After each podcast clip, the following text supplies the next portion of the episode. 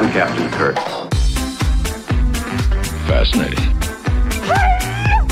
I'm a doctor, not a mechanic. Thank you, thank you. Love you. Mwah. Most illogical. Aye, sir. Well, that was different. Yep, lousy, but different. Places, please. And here we go. Welcome, ladies, gentlemen, bears, Vorta, and things to episode 79 of the Muppet Trek podcast. I'm Steve. And I'm Jarman, and we're here to compare, contrast, and confer about our two favorite franchises. And what are those, Steve? Oh, that's the Muppets and Star Trek. We've been doing one to one reviews of The Muppet Show and Star Trek The Original Series. And tonight we're covering The Muppet Show with special guest star Linda Lavin, or Lavin, and Star Trek Original Series episode All Our Yesterdays. Uh, but before we get to the reviews, Jarman, do we have any feedback? We do. And uh, so you might be able to tell that Steve and I are recording these in, a little bit in advance. So this is, uh, yeah, man. by the time you hear this feedback, it, was, it came a long time ago, but we, uh, a Kathy Fraggle or Blind Fraggle on Twitter said, I just it wasn't to us originally. She was just posting to um, Muppet Profiles and Trek Profiles, these two other podcasts and Twitter people.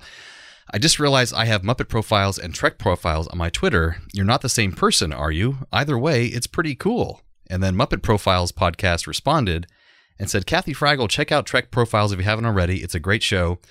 Our name was inspired by it, which I now realize we neglected to mention before our show came out. I apologize for that at Trek Profiles. Thank you for your awesome show and for inspiring us. And then they said, P.S. If you're looking for a great Muppet slash Trek mashup, check out Muppet Trek.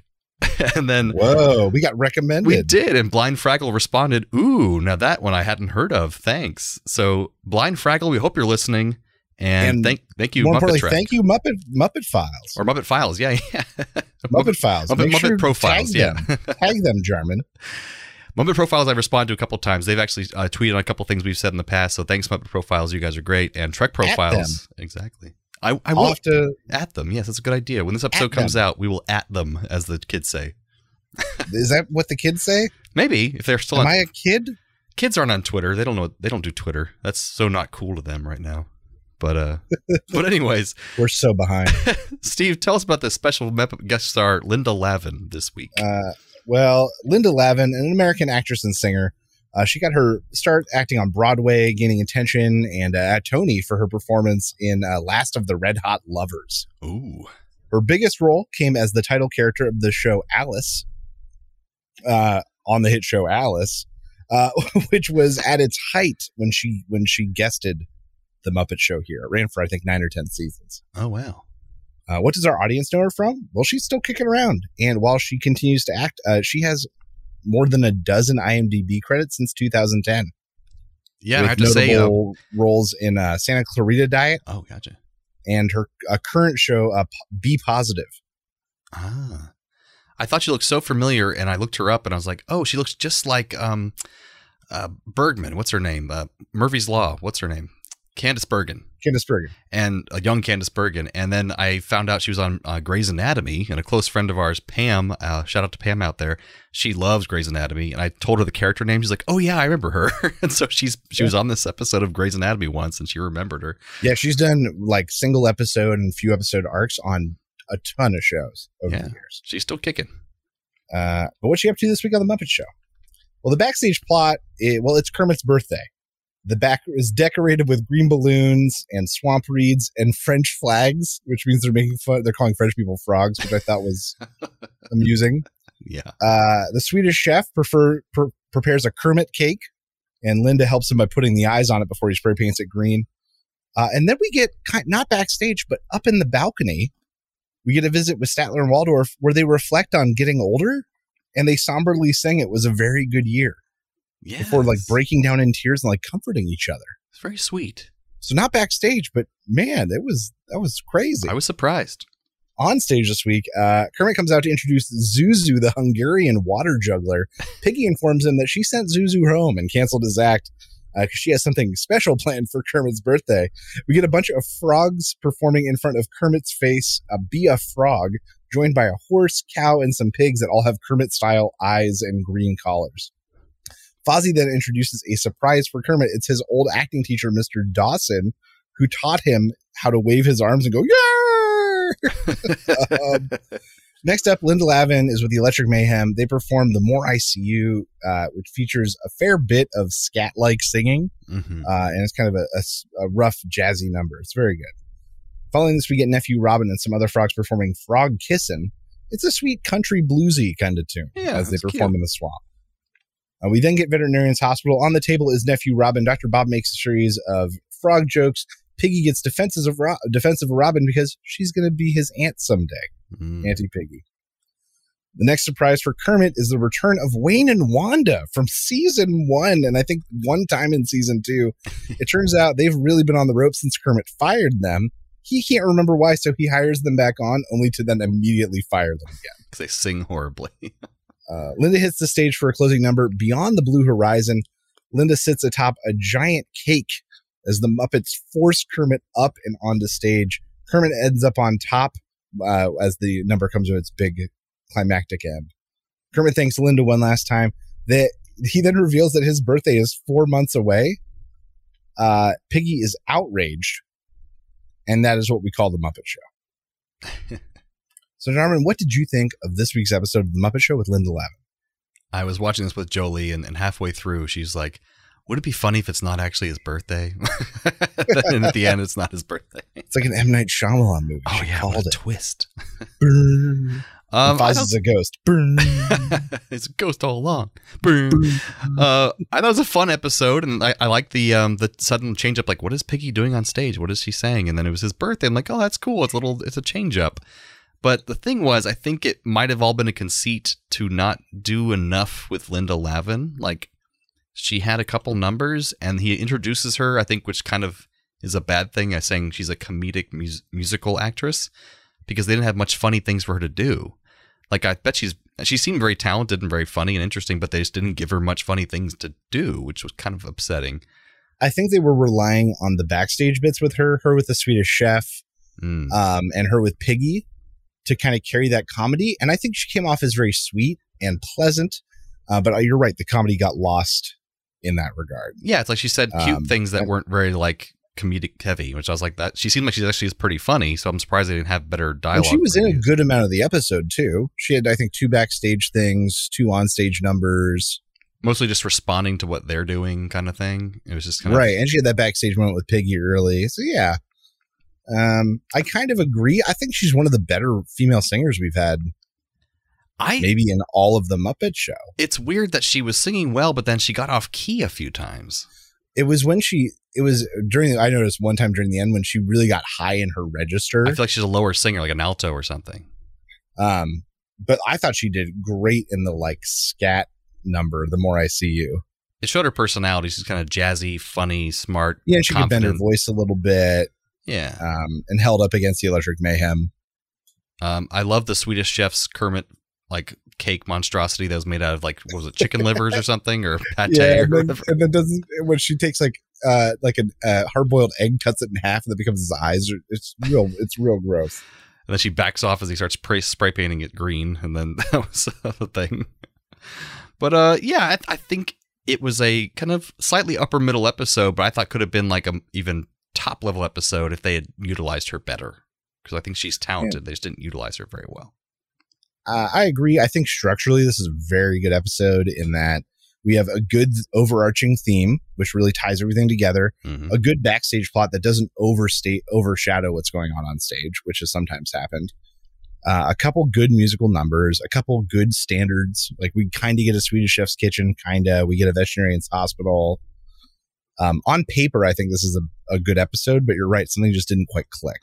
Right. It was really. I, I love the idea of it being his birthday. It's something very different, and just makes the it'll make this episode stand out when I look back at it. But it's just yeah, there was something that a little spice they didn't add at the end there somehow. I don't know. Yeah. Uh, well, music this week. Uh, Be a Frog, which is actually Be a Clown, uh, written for the film The Pirate by Cole Porter. This often gets mistaken for Make 'em Laugh. We were saying that while listening to it. It sounded so much like Make 'em Laugh from Singing in the Rain. Incredibly similar. Yeah. And they're both MGM productions that both starred G- Gene Kelly. Oh wow. Like there is a reason these two songs get confused all the time, That's and that is why. Uh, the More I See You by uh, Harry Warren and Mack Gordon. Uh, Warren was the first major American composer who was known for writing mostly for movies. Hmm. He was nominated for 11 Oscars and won three times for Best Original Song, uh, with his biggest hit being Lullaby of Broadway. Lullaby of Broadway. uh, Frog Kissin', written by Buddy Kalb. He was attached to uh, Ray Stevens, who was a like country bluegrass comedian, uh, and co-wrote many songs with him. Ray Stevens is most fam- famously known for that song "The Streak." And I'm my own grandpa. He sang that. is that song. him? I'm my own grandpa. That's him too. Yeah. Um, it was a very good year, uh, written by Ervin Drake. Uh, while originally performed uh, by Bob Shane in the Kingston Trio, it was famously recorded by Frank Sinatra, and Sinatra won the Grammy for Best Male Vocal in 1966 for it.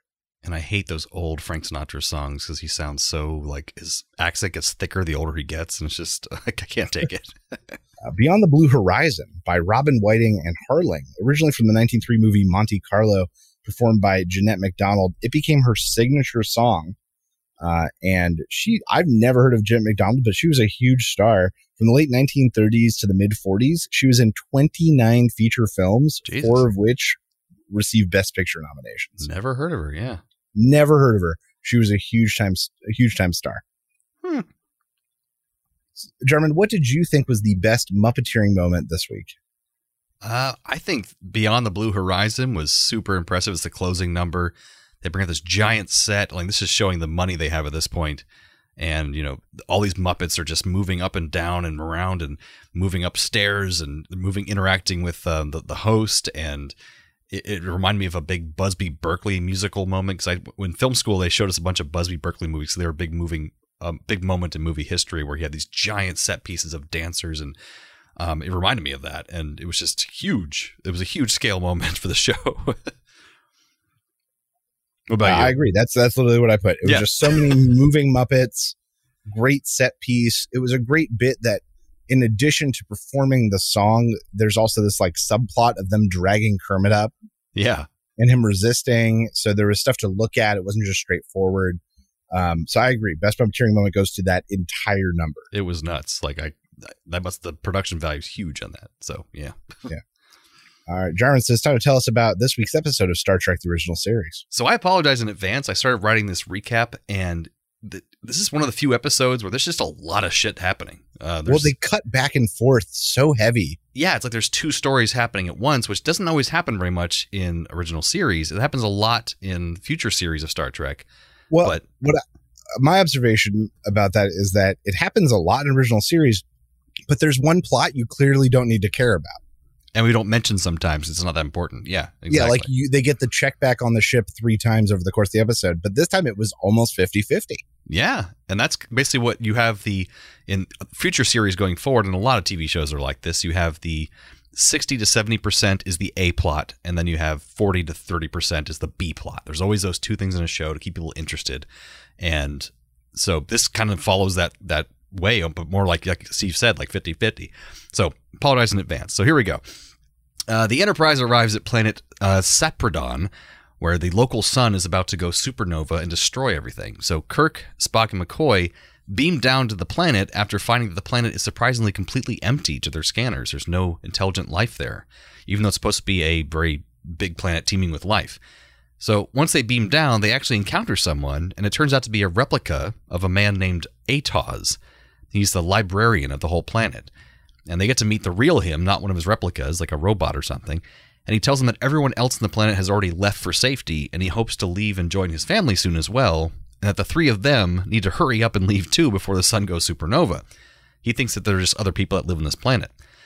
But he tells them that they are. Um, once he brings them to the library of the planet, where he's the librarian, and he not, they now have access to all the planet's historical records. He tells them to go find a memory tape of what time period interests them and bring it to him. So Kirk finds a tape that he points him towards that shows a time period looking like our 1700s ish, maybe 1600s. Um, and Bones finds one of what looks like the planet's ice age time periods, ice ice tundra. They're looking at video screens showing these time periods, which is pretty cool. And but just then, Kirk hears a scream from a woman nearby, and he immediately goes to run to find out who this woman is screaming. And unknowingly, as he run, runs through an arch, he goes through a portal and disappears into it. Atoz tries to stop him, but he can't catch him in time. And then before he can stop them, more people, Bones and, and Spock, go running after Kirk, and they too disappear through the portal.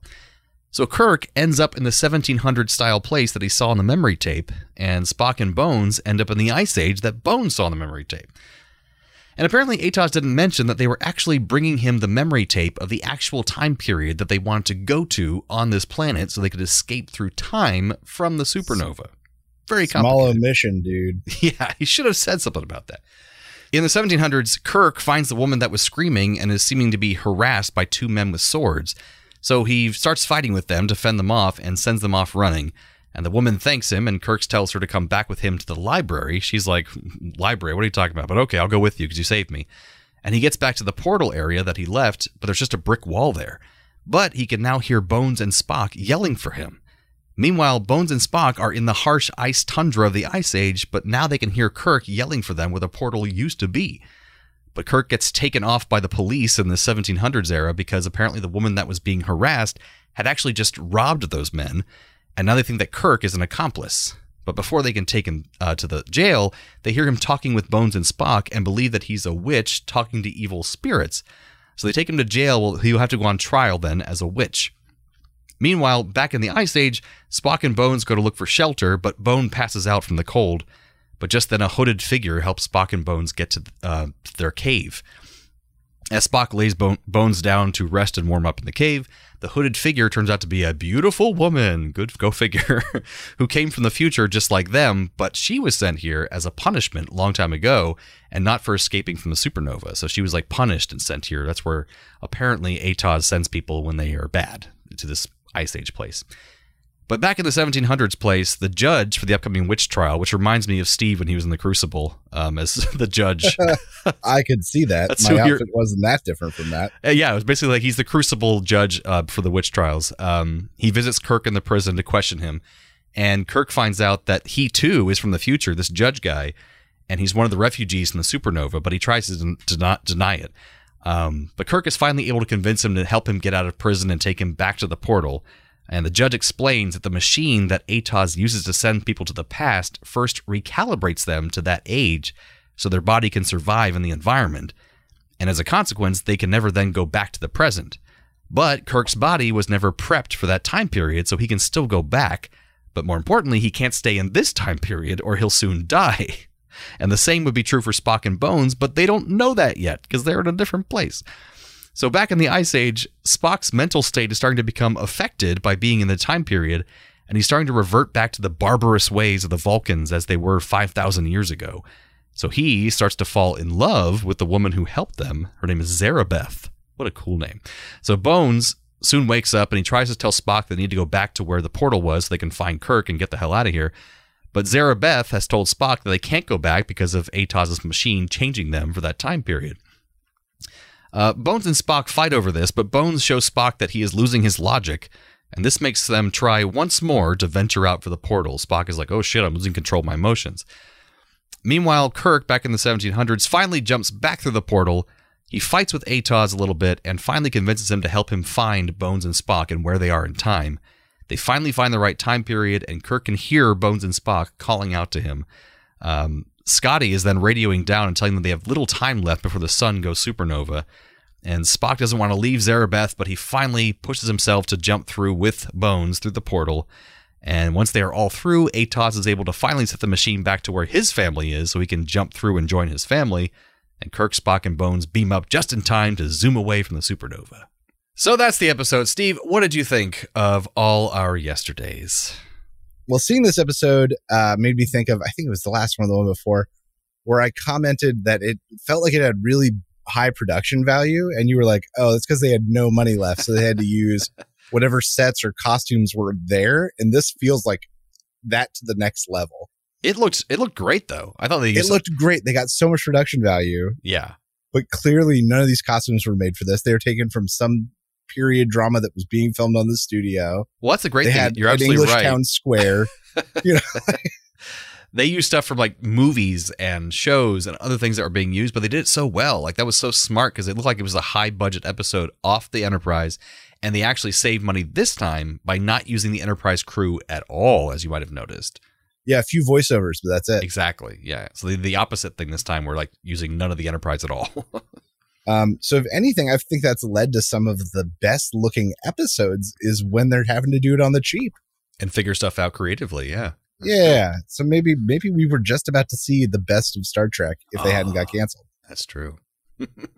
Um, so some things I liked. I liked that, that it felt like a big budget episode.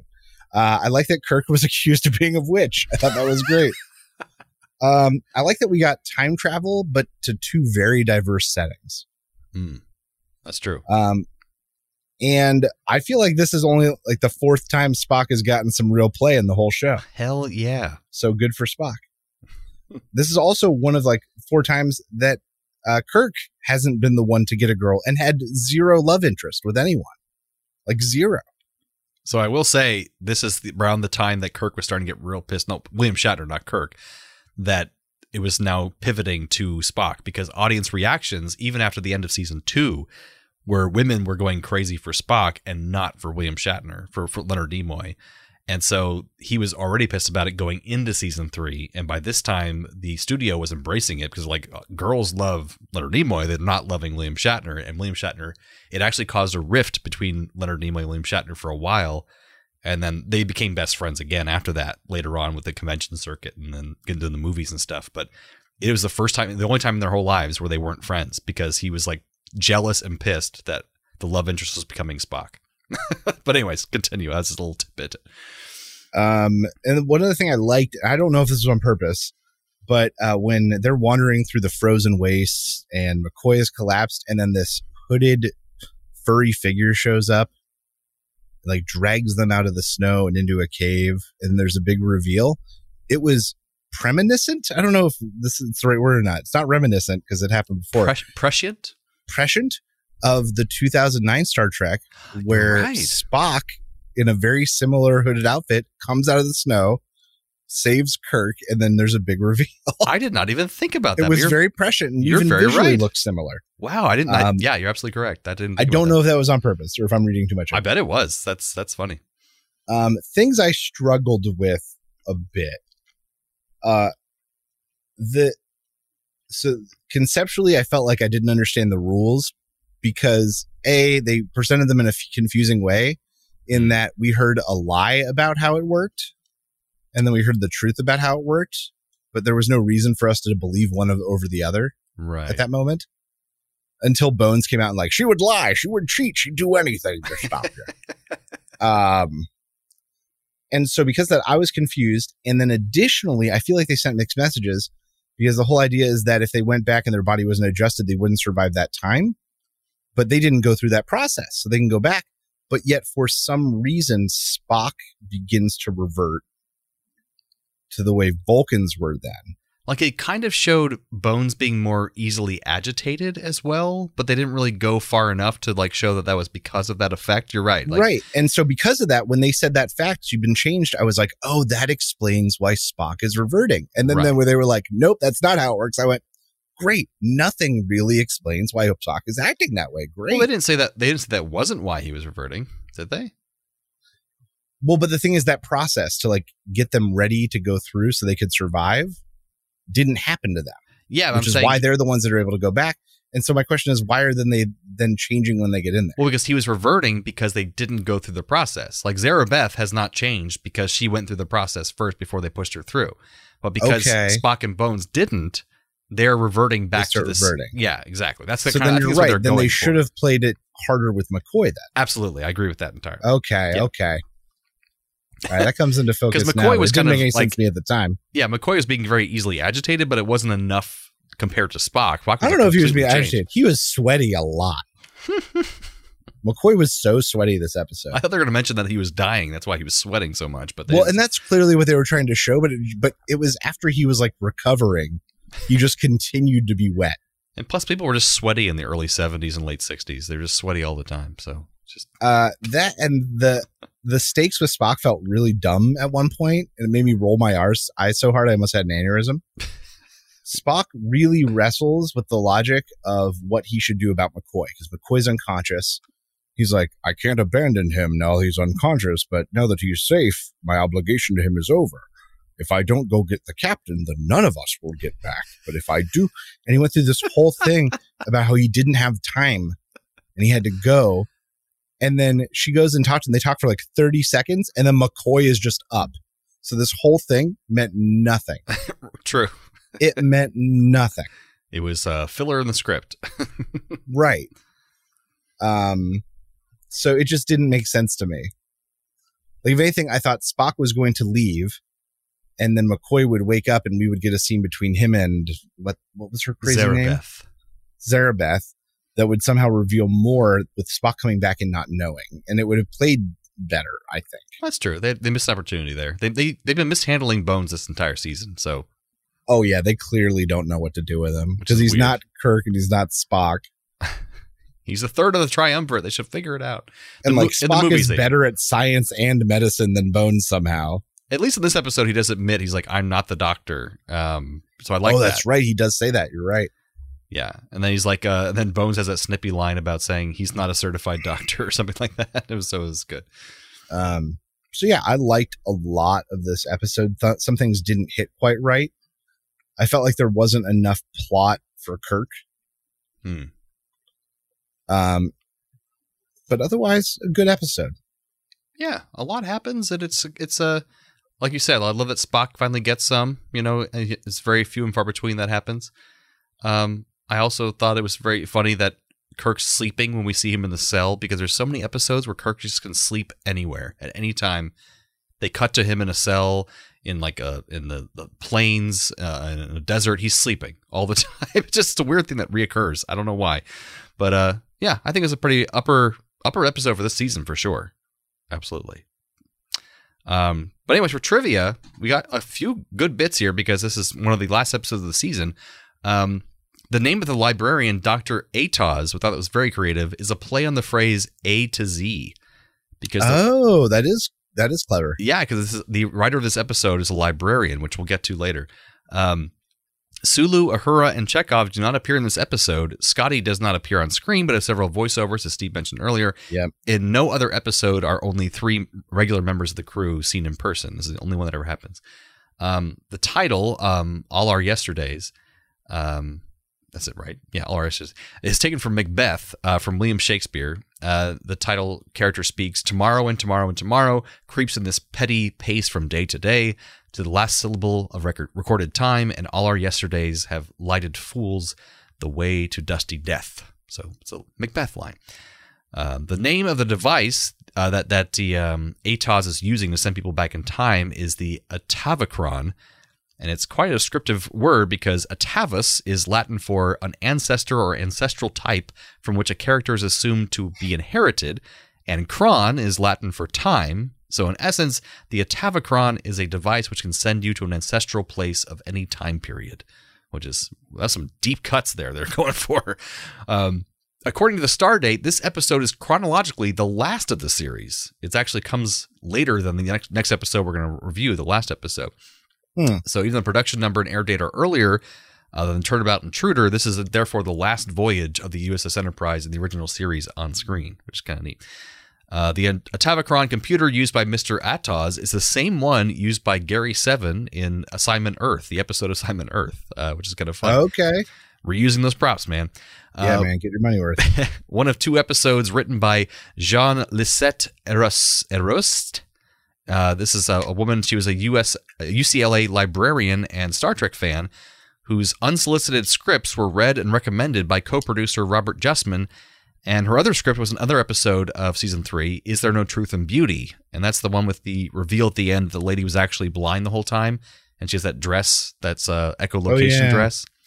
So a lot of people would send in episodes unsolicited to uh, Star Trek offices, and some of them got picked up, and she was one of them. Um, and Ian Wolfe, who played Doctor uh, Mr. Atoz, he also played um, Septimus in Bread and Circuses not too long ago. Okay, yeah, the Roman one. Yeah, they basically just used him in season two, and they used him again in this episode. But I didn't, I didn't recognize him, so he did a good job acting. So, Steve, what are our Trek connection Muppet connections this time around? Well, playing in the role of the prosecutor was Kermit Murdock, and on stage for the Muppets was Kermit the Frog. Well, look at that, That's right. a Kermit. Uh, in a piece of the action, Jojo Krako, the gangster, was played by Vic Tayback. Vic Tayback went on to play Mel, the owner of Mel's Diner, in Linda Lavin's hit show Alice. Well, look at that. There we go. Oh, that's all of them. Yeah, dude, it was a rough week. No, that's that's still great. You did a great job. Uh, but these are basically the same episode. I mean, come on. I would say exactly the same. I mean, everyone seemed to have disappeared on the planet when they arrived, just like Gonzo disappears when he plays his trumpet in the beginning of the episode of, of Muppets. Okay. Uh, both feature people being dragged places against their will. Mm, Kirk is taken to jail, and Kermit is dragged to the top of the birthday cake. that is very true. Uh, Statler and Waldorf take a walk down their memories of years past, just Oh, as yeah. Bones, Spock, and Kirk take a real journey into the years past. Oh, I like that. I've got something similar. Both feature blasts from the past, Huh. the crew and their time travel, and the return of Wayne and Wanda. Very true. That's very true. oh God! What's that noise? Transporter malfunction. Scares Transporter every malfunction. All right, it's time of the episode where we uh, take one character from one episode and transport them to the other episode, and vice versa. So, what you got for us, Steve? This week, Trek to Muppets, I'm bringing over Zarabeth and having her replace Zuzu, the Hungarian water juggler, crying, lying, and doing whatever she has to backstage in order to end her loneliness and get in Oh. front of the crowd. That's deep. D. Uh, Trek to Muppets. I have Atoz transporting over to take the place of Zuzu Fitzwaller, the Hungarian water juggler, because he realizes as he jumps through at the end of the episode, he's gone to the wrong place with the machine. He's now in the Muppet Show, and he now is a sad Oh. Hungarian man without his And family. he was going to go meet his wife and child. He was going to. Now he's crying. He's doomed to forever juggle water the rest of his life. There's, That'd be great. Yeah, he goes through the machine that gets his body ready and it just turns him into felt. that's yeah. He's felt now. He's Fitzwaller, the the Hungarian water juggler. That's it. Uh, Muppets to Trek, I'm going to replace all the Atozes with frogs that just keep appearing and addressing Kirk as he's wandering around. And Kirk just keeps like strangling them and hurting them and throwing them places. And chopping them. And there's always another frog. I love it. Um, up at the Star Trek, uh, Linda Lavin takes the place of Zarabeth. I have uh, Spock and Bones get to the cave with her, and she starts singing and dancing. So Spock runs over to Bones, slaps him to wake him up, and says, "We're getting the hell out of here." Okay, I like that. I like that very much. Uh, yeah. So that brings us to the end of episode 79 of the Muppet Trek podcast. Uh, and for next episode, we'll be wrapping up season three of Star Trek with the last episode. So we'll do the best of season three, but also the best of the entire series of the original series. That is series. so crazy that we have gone through Oh my god, all of the original series it's in crazy quick time. So stay tuned for next episode 80. It's going to be a big one. That's right. Join us next time for the Muppet Show with special guest Dudley Moore. An original series episode, Turnabout Intruder. So from the lovers, the dreamers, and us. Live long and prosper, everyone. Thanks for listening to the Muppet Trek Podcast. Be sure to follow us on social media on Facebook and Twitter. Subscribe to us on Apple Podcasts, YouTube, Spotify, or your favorite podcast platform. This podcast has been brought to you by A Play on Nerds.